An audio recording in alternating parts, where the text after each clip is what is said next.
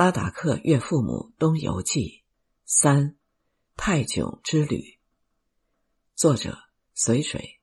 文章发表在微信公众号“随水文存”，由主播如梦二零一七为您播讲。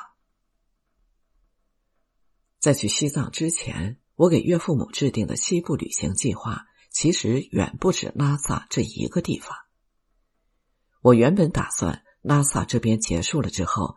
可以飞到成都，在周边玩几天，或者经由青藏线铁路坐火车去西安看兵马俑，然后去洛阳龙门石窟登封少林寺。其中少林寺是我丈人钦点表示想去的地方。少林功夫恐怕是中国有史以来最成功的文化输出之一。我太太经常念叨要送馒头去少林学功夫。在他眼里，这是远比什么哈佛、牛津更为传奇的名校。加上我岳父母又是佛教徒，千年古刹少林寺显然对他们有着巨大的吸引力。然而，这些曾经计划过的行程最后都不了了之。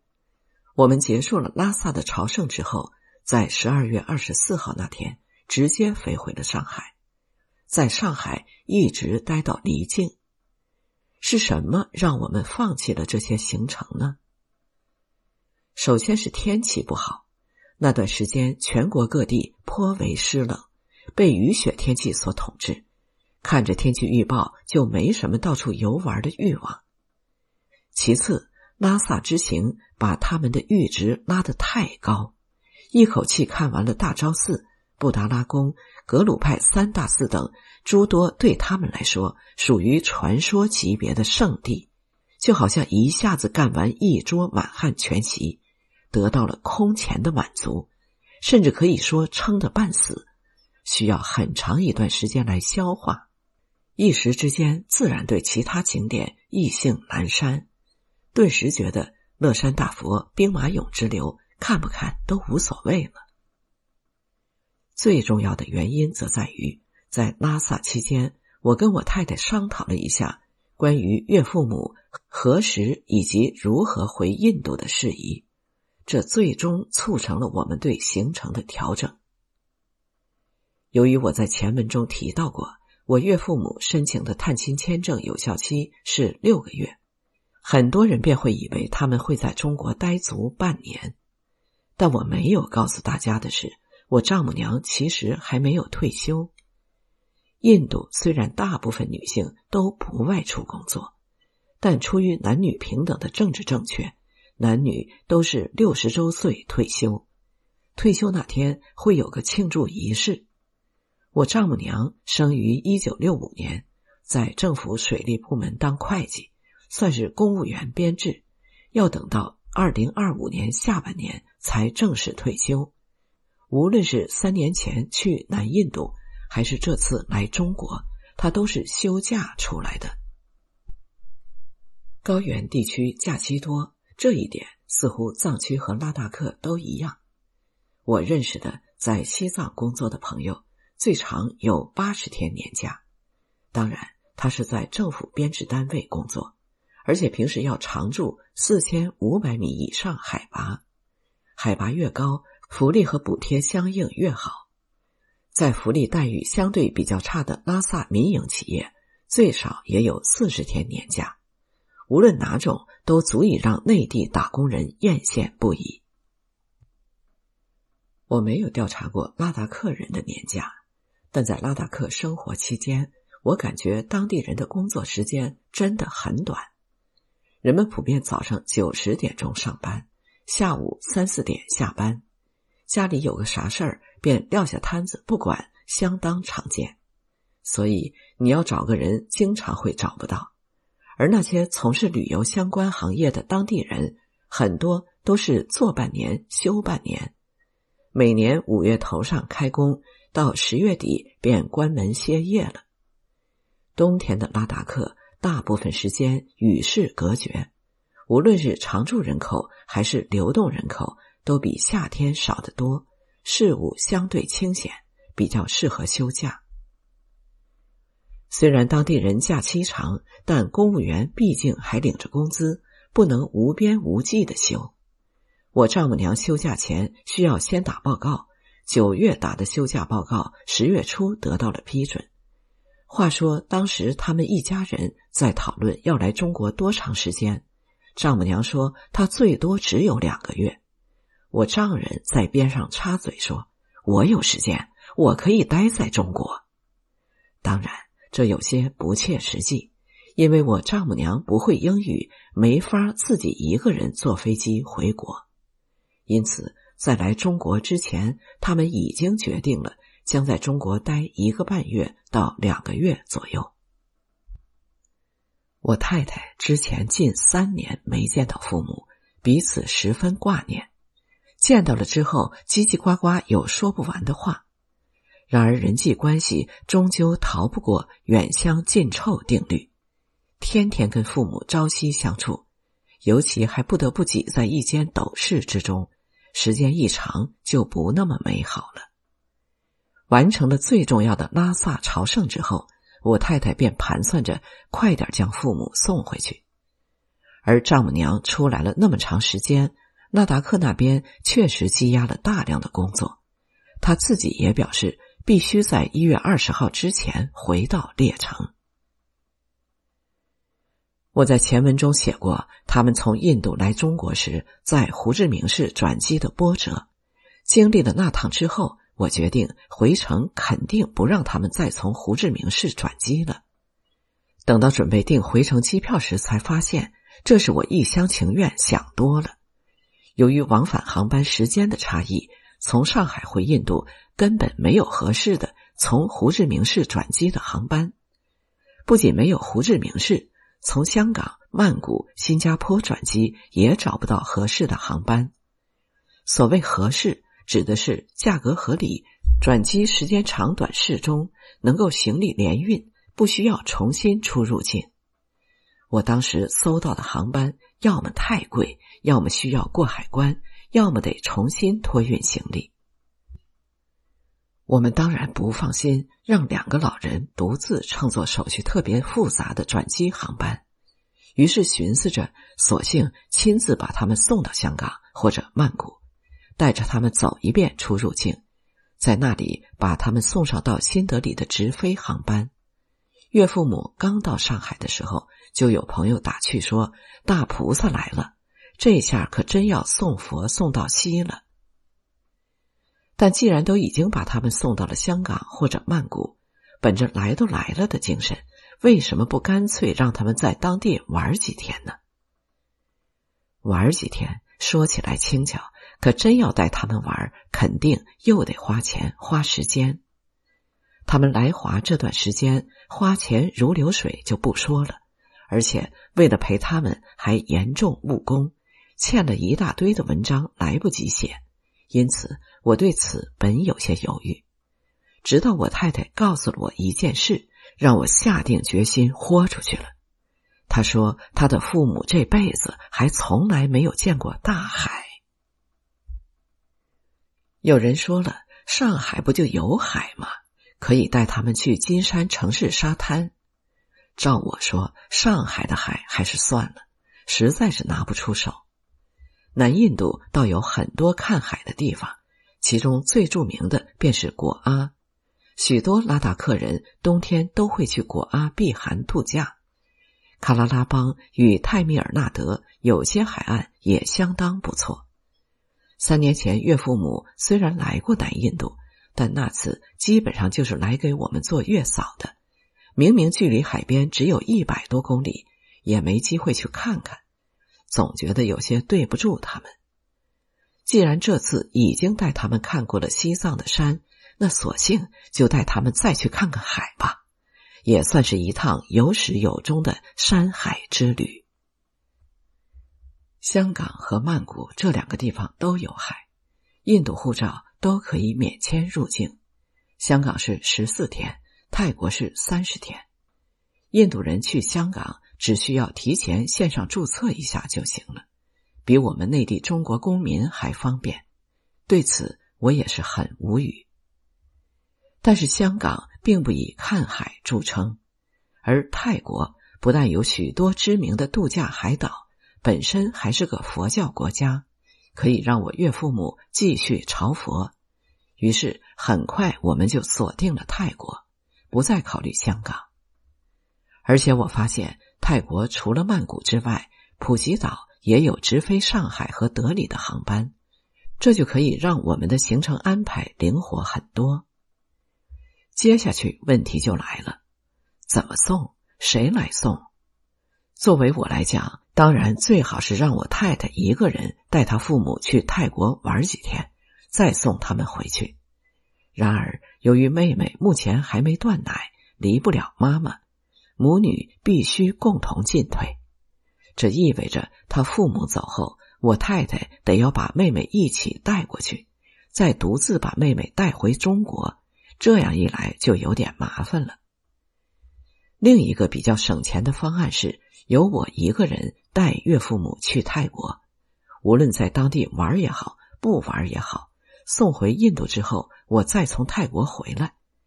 这个方案我们是重点考虑过的，因为在研究岳父母回国方案时，我们家只有我一个人可以说走就走。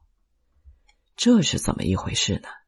一直关注我公众号的老读者可能还记得，当初我从印度集中营被遣返回国，一家三口是二零二一年底入境的。入境那天是十二月二十一日，落地之后，我们立马被隔离了二十一天，酒店十四天，居家七天。解除隔离后，我们做的第一件事是赶紧去出入境管理局。我太太入境持有的是 Q one 亲属签证，这个签证需要在入境三十天内在出入境管理局申请团聚居留许可。我们申请许可的那天是二零二二年一月十一号，居留许可有效期两年，刚好到二零二四年一月十一号到期。按照规定，他得要在许可到期之前一个月内。去出入境管理局办理续签，因此他如果想要在一月初去泰国，首先要去更新签证。这一手续如无意外的话，大约要花一周左右。说出来大家可能不信，我虽然去过不少国家，但东南亚国家只去过缅甸和印尼。归根结底，还是因为我对泰国、马来西亚之类的地方没什么兴趣。所以，真正想去泰国的人其实是我太太。因此，有了送父母从泰国回印度的计划后，他的积极性高涨，迫不及待要回上海把续签事宜办妥。考虑到时间和预算等问题，于是便取消了成都、西安、少林寺等后续计划，直接从拉萨回到了上海。可既然我太太要去泰国，那妹妹肯定得一起去。带了妹妹去泰国，为了公平起见，总得带上馒头吧。鉴于馒头之前死活不肯跟我们去西藏，我很怕这次他闹出什么幺蛾子来。万一临走前突然改变主意不肯去，有人看了前文说，馒头之所以不肯去西藏，是因为我没有跟他讲西藏有多好玩。可问题在于，对馒头这么大的孩子来说，西藏确实一点都不好玩啊！除了寺庙还是寺庙。他在上海的寺庙里就已经表现出了极度的不耐烦，吵着要拿供桌上的贡品。要是带馒头去西藏，天天看寺庙的话，搞不好他打翻酥油灯，把人家庙给烧了。我的原则是，绝不承诺孩子自己做不到的事情。就算我把西藏说的天花乱坠，把他给骗去了，到时候兑现不了怎么办？好在泰国跟西藏不一样，虽然馒头长大后并不会记得这次旅行，但那里确实比较适合带孩子去玩。我是这样问馒头的：“你要不要跟我们一起坐飞机去很远很远的地方啊？那里可以玩水、玩沙子。”馒头伸出五个手指说：“我要坐五个飞机。”既然决定了带馒头，于是我又考虑把我爸也带上。尽管我爸身体不太好，但泰国主打一个休闲游，不用走很多路。他有时候能够帮忙看一下馒头，带馒头睡个觉啥的，好歹给我个喘息的机会。另一方面，这次带岳父母玩了那么多地方，总不能太冷落了自己亲爹。我要把带爹旅行的光荣传统继续发扬下去。既然带上了我爸。我说：“要不就把我妈也一起带上吧。”我妈硬是不肯去，推说以前去过泰国。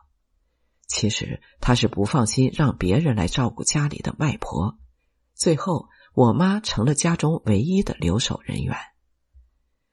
反正吧，咱们这一家人啊，就像一根绳子上的蚂蚱。送岳父母回印度，最后搞成了拖家带口太囧。十二月二十四号，我们回到上海后休息了一天。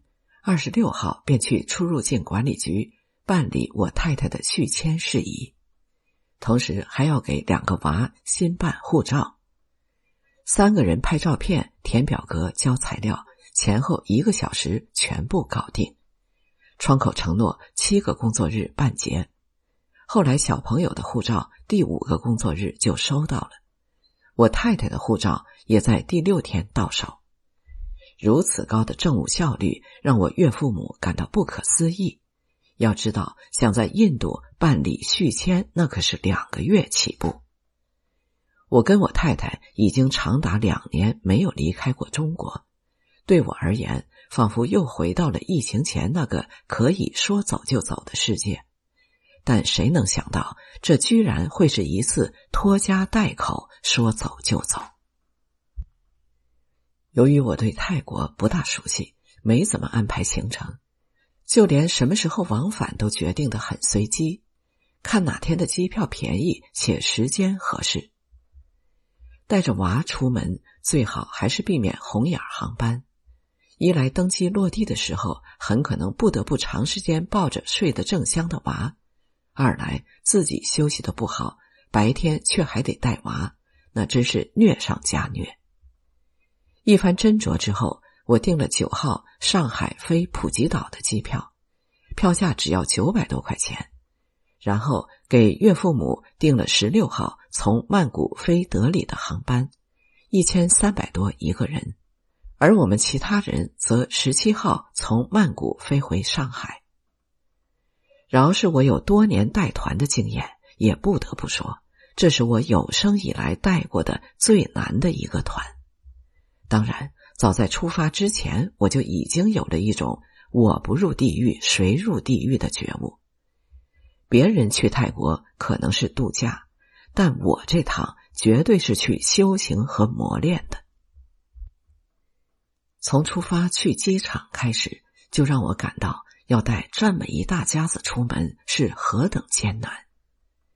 我估摸着老老小小七个人的行李，外加婴儿推车，叫两辆出租车都不一定能装下，只好动用我自己的七座大车装行李，麻烦相熟的邻居一起跟到机场，然后再帮我把车子开回家。要照顾那么多人和事，难免忙中出错。我出发时候忘带了我的随身小包，直到过完安检才想起来，小包里装的主要都是我的一些随身用的小东西，比如指甲刀、耳机、电子书、充电宝之类。忘记带上倒也不算特别要紧，但我用来应急的信用卡也在里面，只能祈祷不要有紧急情况。后来紧急情况倒是没有，然而。我差点因此现金不够花。我出发前在中国银行兑换了一万人民币的泰铢，本来算好应该是够用的，因为酒店住宿等大头费用都已在线上支付掉了。没想到其中有一笔住宿费并未在线扣除，要在酒店前台用信用卡或者现金支付。由于手头没信用卡。瞬间让我的泰铢现金捉襟见肘，只好在曼谷到处找可以用支付宝或者微信消费的地方。让我感到压力最大的，莫过于带馒头坐飞机。带娃坐飞机从来都不轻松，何况是馒头。十二月份往返拉萨，光是带着一个妹妹就有点手忙脚乱，一路都在庆幸还好馒头没有来。可这次鬼子来了，哦不，馒头来了。馒头上一次坐飞机是从印度转机法兰克福回国，那时他才刚满一周岁，还不怎么会搞事情，除了一直要抱着累了一点别的都还好。如今的馒头比那时多吃了两年饭，早已不会再任你摆布，坐飞机也已经有了自己的座位，要如何让他在一个位子上坐四五个小时不离开，是我特别犯愁的一件事。为了这次临时决定的举家出行，我火速购入了一部平板电脑。平时在家里，我并不让他使用电子屏幕产品，平板电脑仅供他在旅行途中看动画片用。后来证明，这是一个无比英明的决定。哪怕馒头能够安静专注个十几二十分钟，对我来说都是莫大的解脱。馒头进入候机大厅之后，便切换到了自我放飞的人来疯模式，各种极限运动，又是跑酷又是攀岩。只要他醒着，就有着无限的精力，所以我也没法休息，必须注意力高度集中看着他。上飞机之后，我们因为人多，分配的座位比较分散，妈妈和外婆坐在照顾婴儿的第一排。而我跟馒头坐在后面，全程由我来单独应付他。我想说的是，这实在是我有生以来坐过的最难熬的一趟航班。馒头一上飞机，座椅背后小桌板上的小广告就遭了殃，被他撕了个干净。这里摸摸，那里踩踩，地上躺躺，像只猴子一样爬上爬下，一会儿踢前面的椅背。一会儿摇自己的椅背，我这个倒霉的爹只能不停给坐在馒头前后的倒霉乘客赔笑脸道歉。后来让他看平板电脑里的动画片，才终于安静了一会儿。空乘人员可能对这样的熊孩子早已司空见惯，睁只眼闭只眼，没有强制要求我们起飞降落时候关闭电子设备。然而，飞机爬升过程中，馒头突然说要小便。他从家里出发之后还没尿过尿。登机前，我曾让他赶紧先去尿尿，但他当时不肯尿。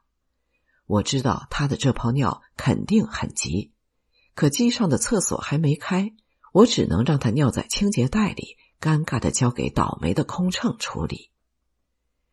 我也终究没能让他在座位上坐满五个小时。一开始，所有人都在座位上坐着不动。馒头虽然想要往外面跑，但至少能劝住。等吃完了飞机餐，过道里人来人往，大家开始上厕所了。尤其是看到爷爷出来上厕所，馒头便再也坐不住了，大哭大闹，一定要出去。哭闹声响彻云霄，只好让爷爷带着去厕所逛了一圈馒头这么小的孩子，一来没耐性，二来没有时间概念。飞机刚刚起飞没几分钟，他就开始跟我说：“爸爸，我们到了。”之后每隔一段时间，他都像复读机一样念叨：“爸爸，我们到了。”飞了差不多三个小时之后，复读机换了另一句话：“爸爸，我要回家。”我只能安抚他说：“好的，我们很快就回家。”总之，从傍晚五点登机到晚上十点，他才终于睡觉。鬼知道这五个小时我经历了什么。下飞机的时候，馒头依然在睡觉。排队过海关花了一个多小时，这段时间我都一直抱着他，让他趴在我肩膀上睡。累了，只能左右换手。我们去泰国只带了一辆轻便型童车。一般都让妹妹坐，馒头在大多数时候本来也不肯坐童车，因为相比童车，爸爸显然是更好的坐骑，骑在我脖子上视野开阔。照理说这个时间点他应该会一直睡下去，没想到馒头在海关入境的那一刻准时醒了过来，马上意识到自己到了一个新的地方，再也不想睡觉了，好奇的打量着周围。我说：“馒头，我们现在回家吧。”他见到如此新奇的世界，立马表示坚决不要回家，要去游泳，要吃冰淇淋。就这样，把馒头带到泰国的第一关，总算是闯过了。泰国对馒头而言，那当真是老鼠掉进了米缸里，此间乐不思户。可以尽情玩水、挖沙子，可以随时吃冰淇淋，每天都嚷嚷着不要回家，不要去上学，甚至连他最爱的奶奶都不要了。而他的快乐，自然都建立在我的痛苦之上。户外圈子有句话，专门形容风景很好但很艰苦的线路。叫做眼睛上天堂，身体下地狱。我对泰国之行的总结，则是一句话：儿子上天堂，老子下地狱。不但要当保姆，出门还要给馒头做牛马，扛着他走街串巷。有人可能会说：“你不能这样惯着小孩啊，要让他自己走啊。”各位有所不知的是，让他自己走的话，我更累。得要目不转睛的盯着他，提心吊胆的拽着他，大步流星的追着他，时时刻刻的催着他。比起这样的心累，我宁可身体累一点儿就当做是锻炼身体了。应该说，这次去泰国最开心、最享受、最开心、最见世面的就是馒头。我太太要负责日常管妹妹，要喂奶，要哄睡。情况没比我好多少，压根儿没有享受到旅程。他后来对于去泰国的决定非常后悔，觉得又浪费钱又不好玩。我爸状况百出，一会儿这个药忘记带了，一会儿那个药不够了，一会儿胰岛素注射器弄丢了，一会儿又便秘了。掐头去尾，短短七天行程里头，我帮他买了四次药。后来几天，他大部分时间都在酒店里休息，而我岳父母也没有像我预期的那样享受泰国的旅行，因为他们极度不适应泰国的气候和饮食。首先，就好像他们从未看到过大海一样，他们也从来没有体会过海边那种潮湿闷热的天气，离开了空调，身上永远都是黏糊糊的。这些喜马拉雅原住民世世代代在环境选择的压力下，早已在基因层面上适应了高寒、缺氧、干燥的环境。反过来，热带地区的居民也是一样。我碰到过一些南印度的泰米尔人、马拉雅利人，他们的皮肤摸起来比我们凉得多，简直跟蛇一样，对湿热气候泰然自若。当地温度降到三十摄氏度，他们就冷得要穿厚外套了。与此形成鲜明对比的是，一九五九年之后，有些藏人跑到南印度开荒，因为不适应当地气候，被活活热死。我的体质也相对更适应高原，不大适应这种湿热气候，一到泰国就发湿疹，所以我一直都对海岛不怎么感冒。在湿热的地方待久了，我身上甚至会长湿毒。这点儿过去在印度和南印度都得到过印证。我要是生在热带，估计会被环境选择的压力淘汰掉。基于这种喜马拉雅体质，我跟我太太一家人都一致认为，冬天的拉萨实在比冬天的泰国舒服得多。由于这是一种全新的体验。我丈母娘甚至说不出为什么热的那么难受，发出了十分朴素的感慨：“还是冷的地方好啊！冷的话多穿点衣服就行，热起来却没办法剥层皮。”而且我丈母娘的观念十分保守，这辈子从来都没有在公共场合露过胳膊大腿，出门必须穿长袖长裤，这可不就更闷热了吗？泰国湿热的气候严重打击了他们的游玩热情。我们去的那几天，大部分时候都是艳阳高照，每天只有傍晚愿意出去逛逛。早知如此，我应该订那种度假型的酒店，让他们可以泡在酒店里，不用出门。其次，中国把他们的阈值拉得太高。虽然在中国，他们只游览了上海和拉萨两座城市，但这两座城市极具代表性。一个是现代化的极致，一个是传统宗教文化的极致。泰国虽然也有一些高档繁华的地方，但他们已然见识过了十里洋场大上海。泰国的现代与繁华终究是第二流，甚至是第三流的。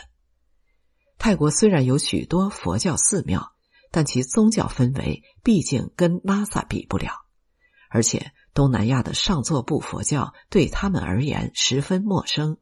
由于缺乏相关背景知识，寺庙的外形又十分怪异，因而很难对其产生认同感及共鸣。泰国的佛寺总体而言大同小异，看一两个最具代表性的寺院对他们来说就够了。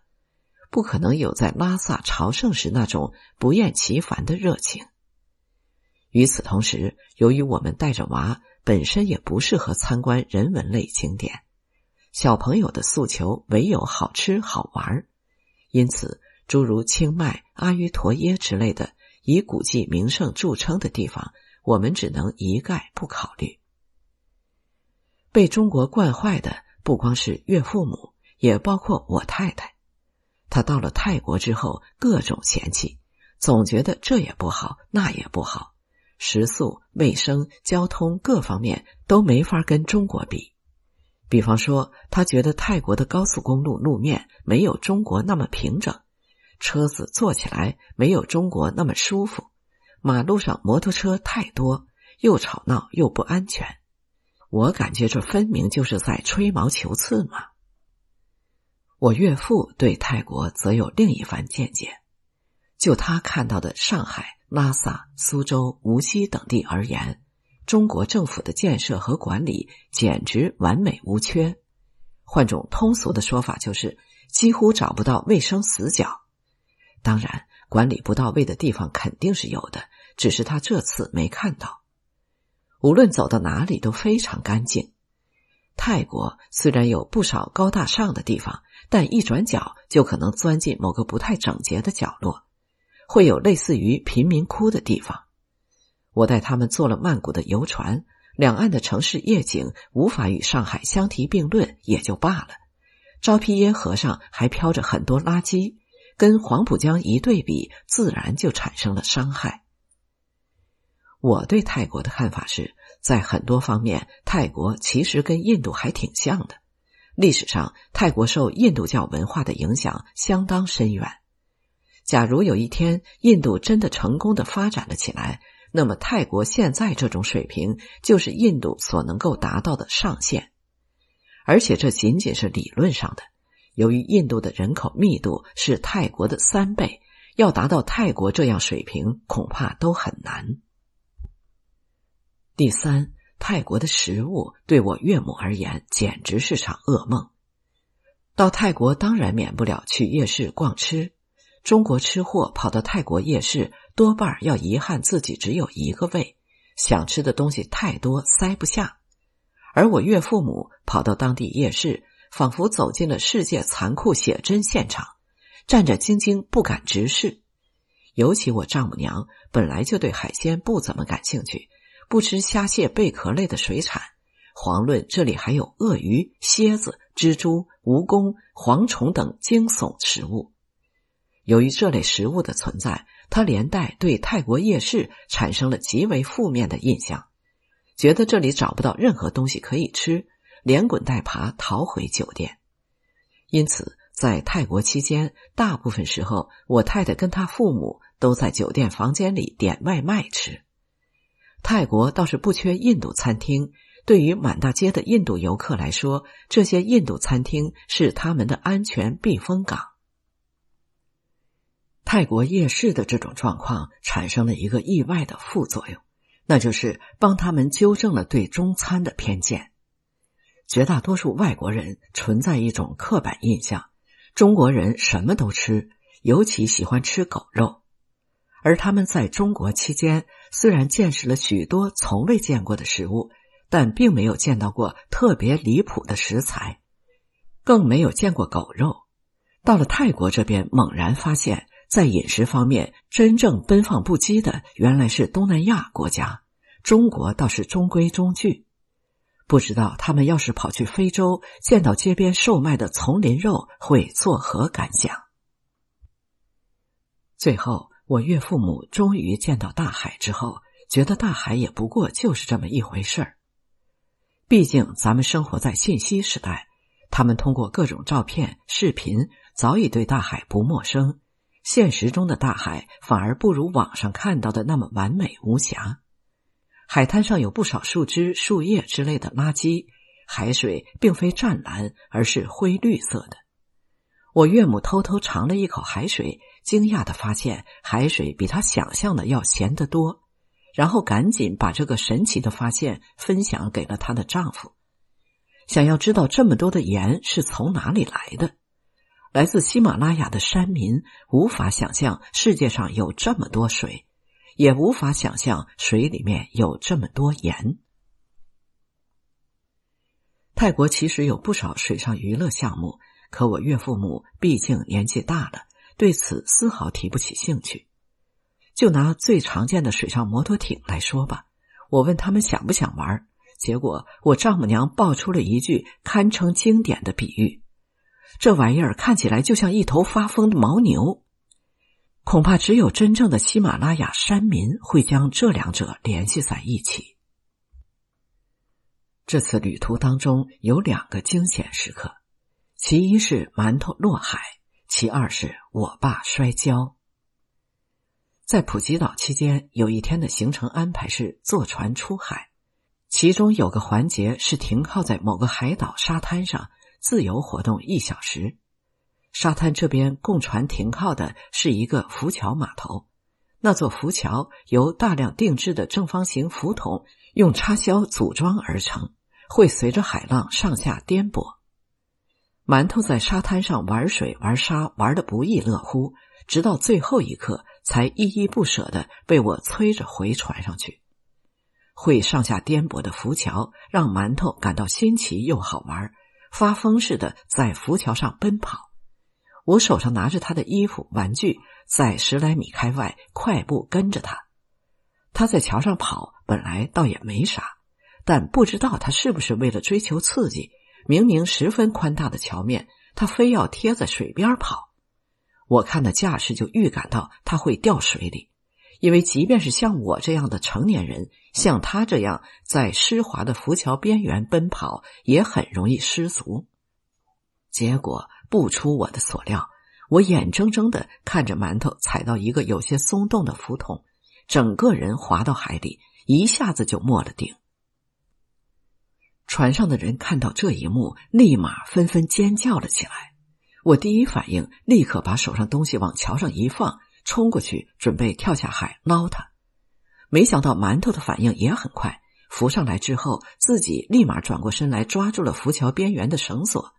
馒头虽然没有正式学过游泳，但有一定的水性基础，带他去游泳池里玩过很多次，在水里简单扑棱几下还是会的。于是我伸手便把他捞了上来。馒头被捞上来之后，惊魂未定，消停了很长一段时间。我觉得让馒头这样有惊无险的掉水里一次，其实是件好事儿。这种熊孩子就得让他吃点苦头。然而，我爸摔跤的事情却让我一想起来就后怕。我爸虽然腿脚不灵便，但他平时一直都很小心。会按照自己的节奏慢慢走，需要爬高爬低的地方，一般会先准备好登山杖。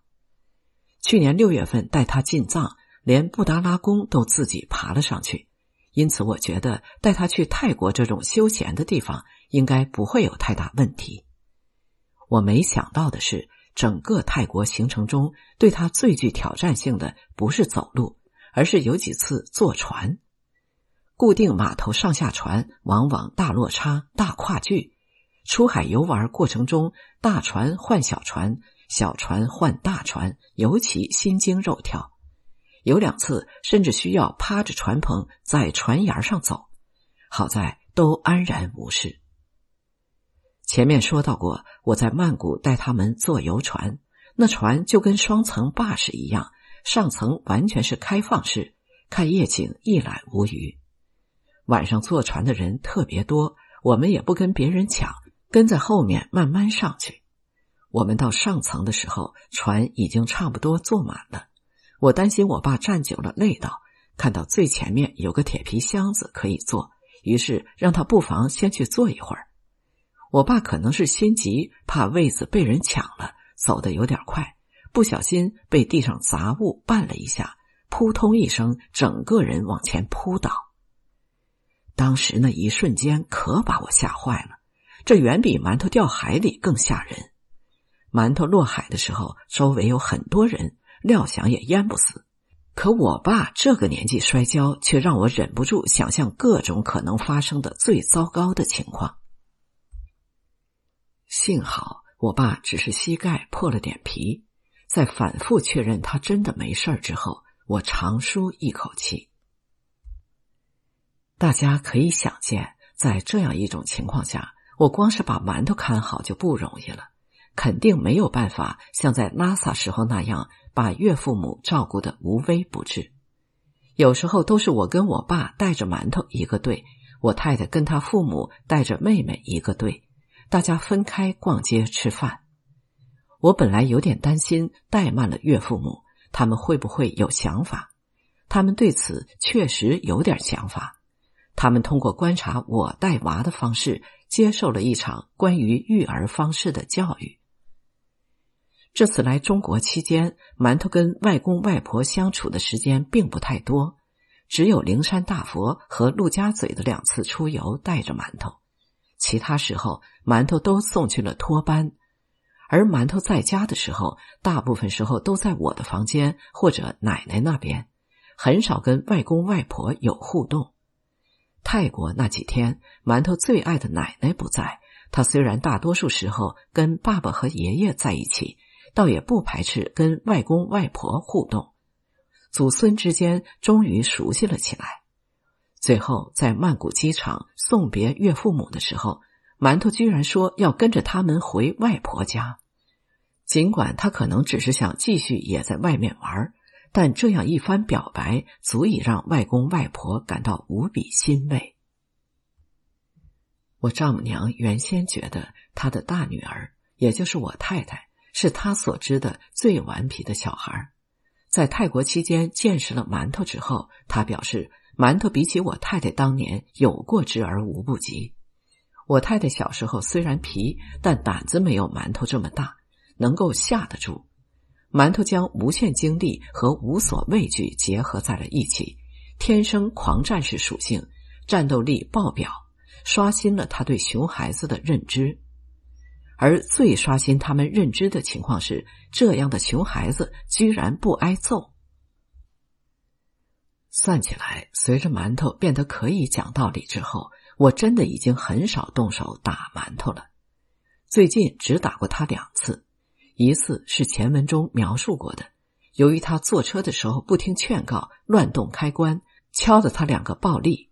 即便如此，我当时情绪也相当平静，打他的目的仅仅是为了终止他扰乱行车安全的行为。另一次是他摔平板电脑，打了几下他的手，我一直警告他乱摔东西或者往窗外抛物是要打手的。大部分时候。我对馒头都展现出了极大的容忍和耐性，只要他不影响别人，我就不会对他的行为进行太多干涉。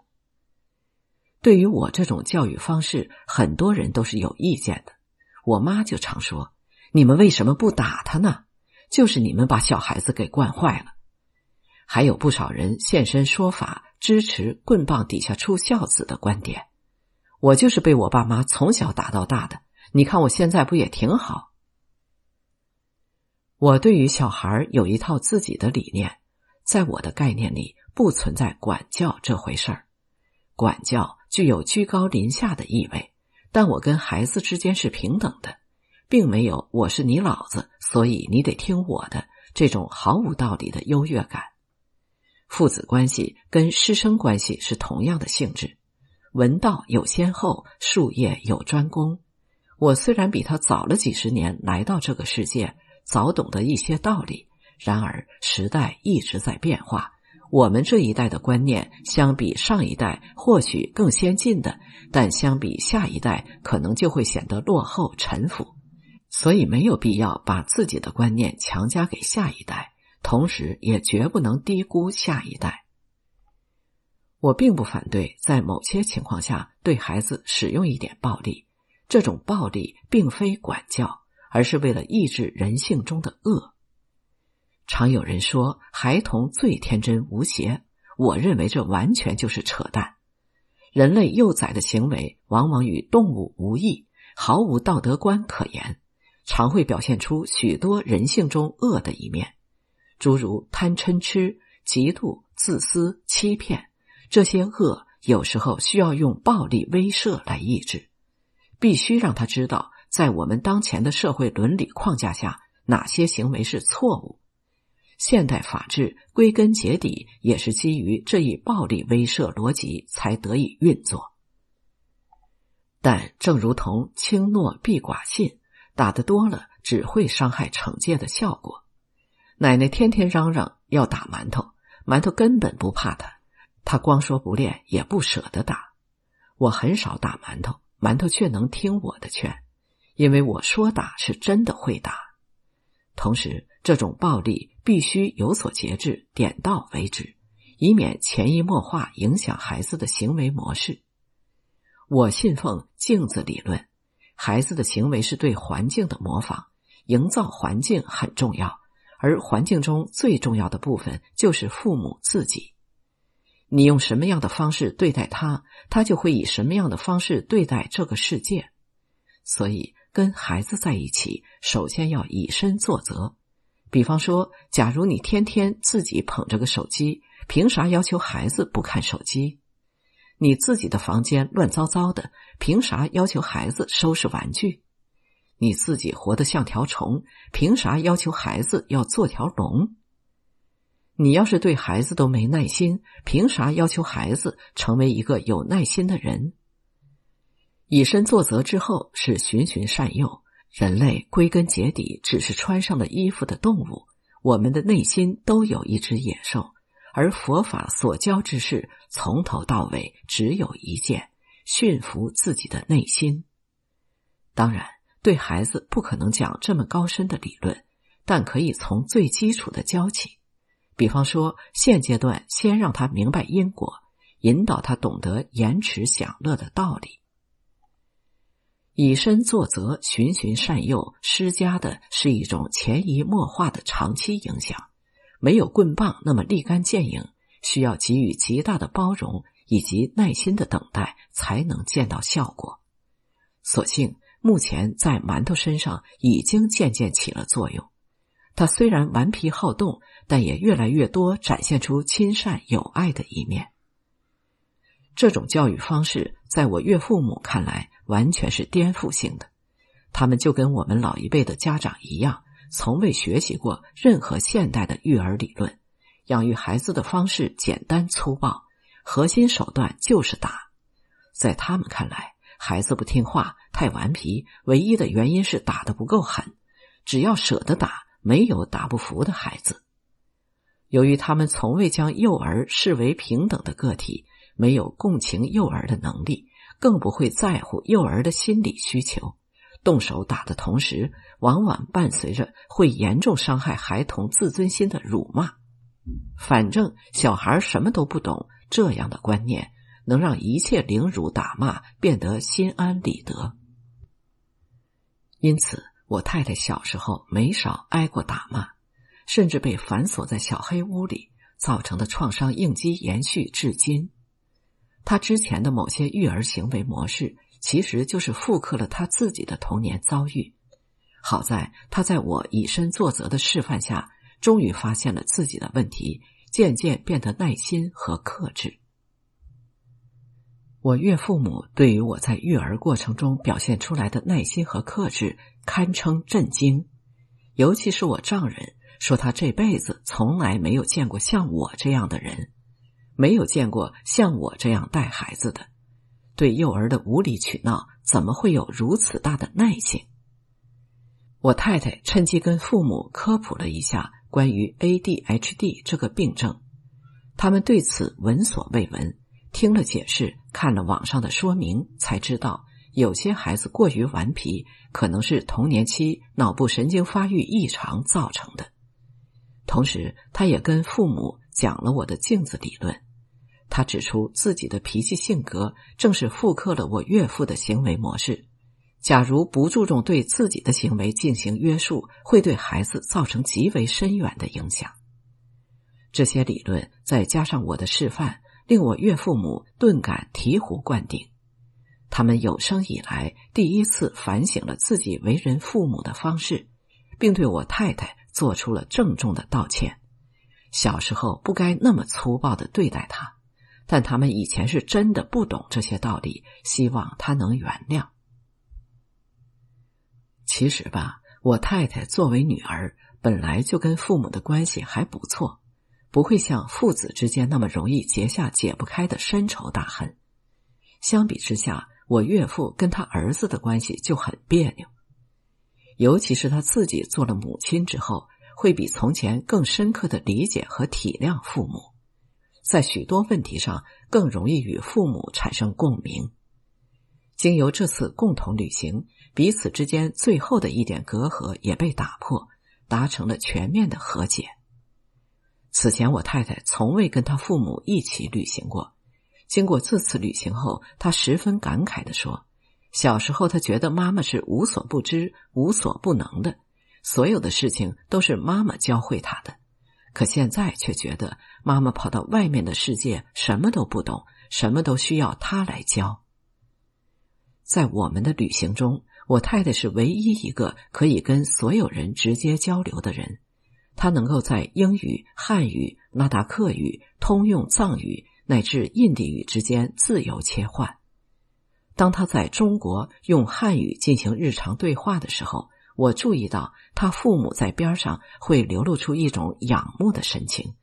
毕竟汉语是世界上最难学的语言之一，他们或许也会感慨自己老了，孩子大了，时代变了。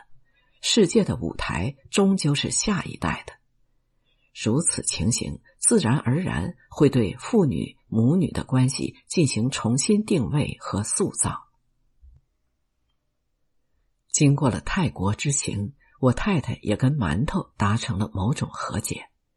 他原来跟馒头像冤家似的，两个人经常会起冲突，所以之前他才会不愿意带馒头去拉萨。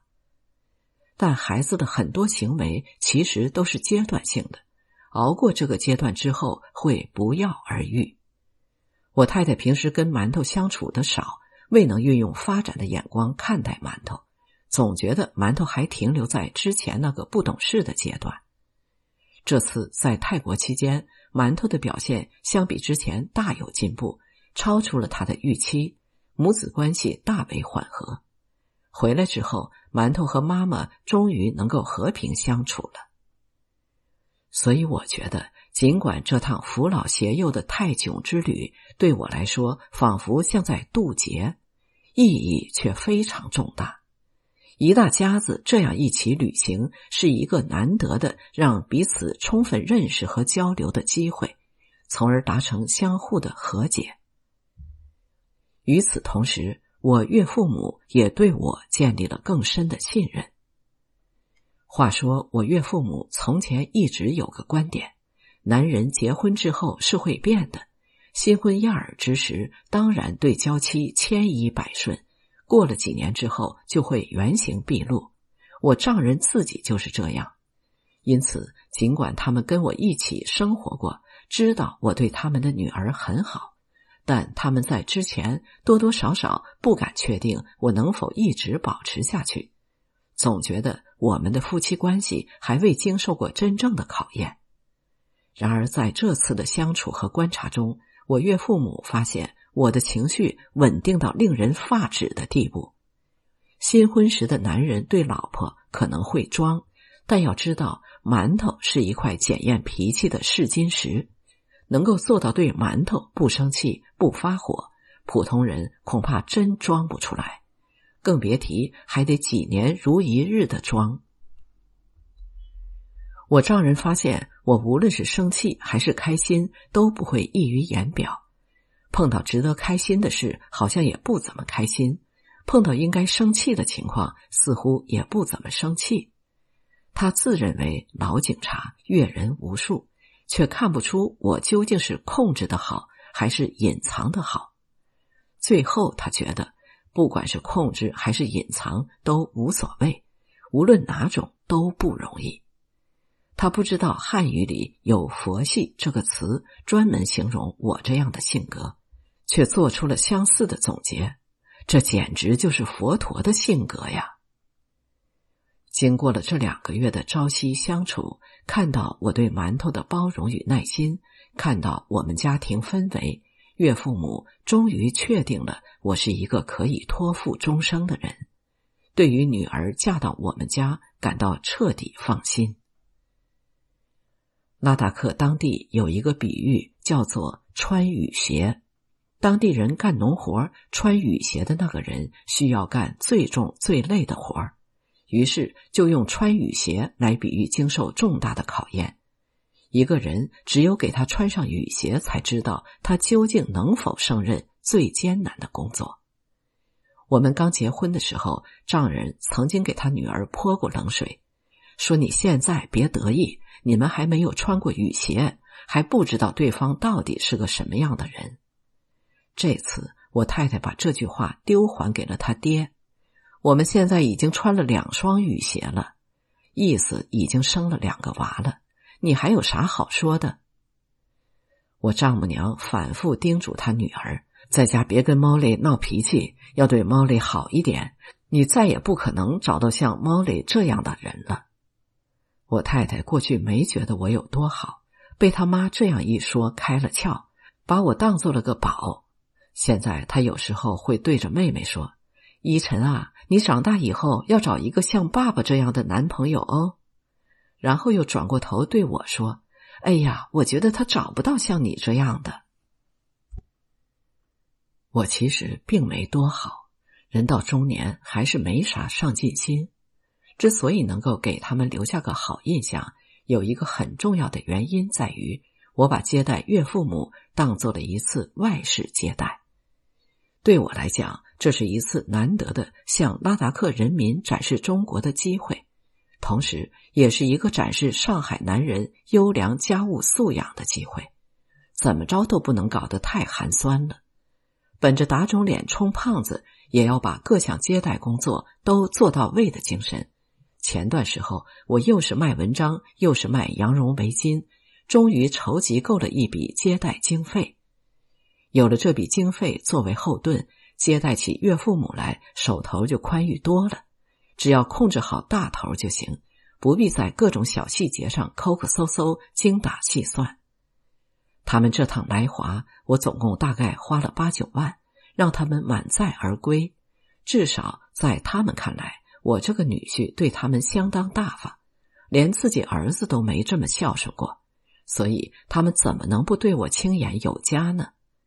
相比之下，我太太倒是一直在盘算着要怎么压缩对她亲爹妈的开销，有很多他想出来的省钱方案都被我否决了。有人可能会惊讶，怎么会花这么多钱？当然。这八九万并非全都花在我岳父母身上，而是整体的开销。四大一小去西藏花了三万多，五大两小去泰国又花了三万块，这样一来六万块就没了。听起来很多，算一算人均其实并不多，主要还是因为我们人太多了。然后给他们买带回印度的礼物花了一万多。包括一些真丝面料和金饰，再加上他们来中国的机票，在上海期间七七八八的吃用开销，可不就得八九万吗？这里插个题外话，公众号上一直都有许多热心读者教我如何营销变现。大家看，这次卖文章和卖围巾，充分证明钱不够的时候，我想要赚钱其实是拉得下脸的。但我是真的对急功近利的公众号营销变现不感兴趣。细水才能长流，钱这个东西够用就行了。我这人平时面子薄，吃相搞得太难看，过不了我自己这一关。有钱有有钱的活法，没钱有没钱的活法。但你再有钱，也不可能一天吃八顿饭，睡三张床。管理欲望比管理财富更重要，否则有再多的钱也是穷人。除了家里房子太小没能住好之外，这次岳父母全程吃好喝好玩好，对中国留下了无可挑剔的正面印象。特别是有了泰国做陪衬，更让他们体会到了中国的各种优越性。我太太提议说，下次可以再带他们去别的国家玩玩。我丈母娘当即表示反对：“去啥别的国家呀？只想再来中国。”下次可以去康巴，可以去安多，可以去中国其他地方看看。在丈母娘眼里，现在已经认定了中国是世界上最好的国家，这当然有些盲目。我倒是挺希望他们能到小女儿生活工作的纽约看看，有更多的比较，才能相对客观的评价中国。只不过印度人申请美签实在是有点难。而小姨子自己在美国工作压力太大，都快得抑郁症了，所以这事儿恐怕遥遥无期。我跟丈人说，这次你们是冬天来的，这边天气不好，下次你应该别的季节来。阿玛列要上班，你一个人也能来。我只是随口一说，我丈人却将之视为了邀约，得意的跟他女儿说。毛利已经邀请我今年再来了，我夏天还过来，把我太太吓得不轻。接待父母这么劳命伤财的事情，几年搞个一次也就算了，一年搞两次还让不让人活了？关键他嫌他爸光吃饭不干活，丈母娘至少还能帮忙带孩子啥的。我丈人在家完全就是个饭来张口的甩手掌柜，只消耗不产出。他们回到拉达克之后，儿子问起想吃啥，他们说只想吃最简单的豆子拌饭。在中国和泰国吃了太多山珍海味、大鱼大肉，超出了他们那副一辈子都欠缺油水的朴素肠胃的承受能力。然而，没过几天需要自己烧柴打水的传统生活，他们便想念起了上海，实在是太安逸、太便利。要什么就有什么，永远不用为食物操心，说是人间天堂也不为过。回到喜马拉雅深处的拉达克，这趟中国之旅仿佛一场不真实的幻梦。我岳父母应该从未想过，这辈子居然会跟中国结下如此深厚的缘分。这是一个似曾相识的世界，却也是一个完全不同的世界。这是一群似曾相识的面孔，却有着截然不同的生活方式。这是一个无神论者为主流的国度，人们不像印度教徒、佛教徒那样寄希望于来世，不像基督教徒、穆斯林那样憧憬着天国。幸福的生活哪里来？靠的不是烧香拜佛、礼拜忏悔，而是要用勤奋劳动来创造。正因如此，人们才会不顾一切的努力的学习和工作，让今生变得更美好，把现实生活的地方建设成天国。这种极端的务实主义固然有些副作用，却创造了无数看得见、摸得着的奇迹。读万卷书不如行万里路。有人或许觉得现在什么信息都能在网上找到，不必再自己去看了。事实上，在如今这个信息茧房越来越严重的世界，网上得到的信息往往具有很强的误导性，反而成为了狭隘与偏见的根源。这点无论是在墙内还是墙外都一样，还是必须要靠自己的亲历，才能更接近世界的真相。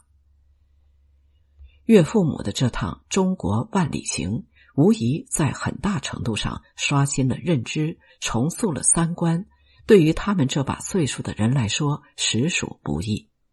我不知道我岳父母的信仰会不会有所动摇，但我太太跟我说，她去过拉萨，了解了西藏的历史之后，开始觉得自己快要变成无神论者了，没那么相信佛教了。我告诉她，没有必要因此否定佛教。首先，正见佛教本来就是无神论，佛是开悟的凡人，而不是神。佛陀生前不立塑像，不搞崇拜，也从未宣扬过求神拜佛。现在许多的所谓佛教都是被异化的歪门邪道。其次，真正的佛法像科学一样，是鼓励质疑的，有大疑才能有大悟，不允许质疑的一定是邪见。第三，佛法是伟大的，丑恶的是政治，是政教合一。以及那些打着佛法名号欺世盗名之人，我相信世界是多元的，各种文化、宗教、制度都有其利弊，各种迥异的生活方式及传统都有其存在的理由。